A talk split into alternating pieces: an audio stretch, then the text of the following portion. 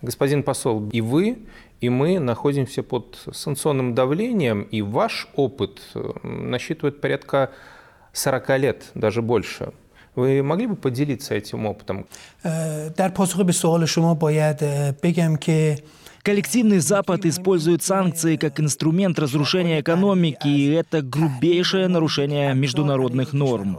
Да, мы больше 40 лет находимся под санкциями, и, конечно, это серьезное испытание для нашего народа. Но именно в этот период мы стали намного сильнее. Мы смогли добиться отличных результатов в ядерной энергетике, нанотехнологиях, изучениях стволовых клеток и даже космоса. По поводу Ирана и Беларуси хочу сказать, что мы должны поддерживать друг друга и вместе бороться против несправедливых санкций. Недавний визит вашего премьер-министра в Иран, а ранее визит министра иностранных дел покойного господина Макея подтверждают, что отношения между Тегераном и Минском сегодня на пике развития. Вы только что произнесли э, слово, которое слишком часто звучит э, с экранов телевизоров – коллективный Запад.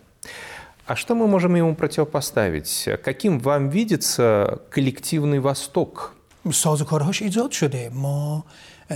У нас уже есть Евразийский экономический союз и Шанхайская организация сотрудничества. Вступление в нее Ирана — это часть нашей многосторонней политики. ШОС — очень важный игрок и в экономике, и в политике, и в сфере безопасности в нашем регионе. Такие страны, как Китай, Индия, Россия, Иран, Пакистан могут противостоять коллективному Западу во всех направлениях.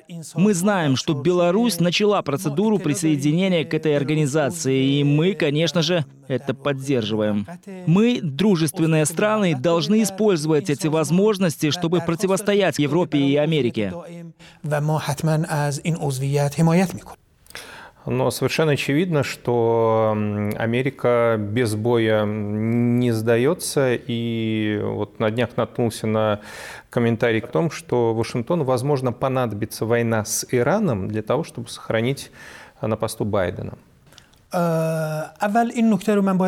Политика у демократов и республиканцев в США всегда была одинаковая. Это политика сдерживания и свержения нашего режима. При этом американцы прекрасно понимают, что если вдруг захотят совершить такую глупость, то это будет иметь катастрофические последствия для Штатов и их союзников.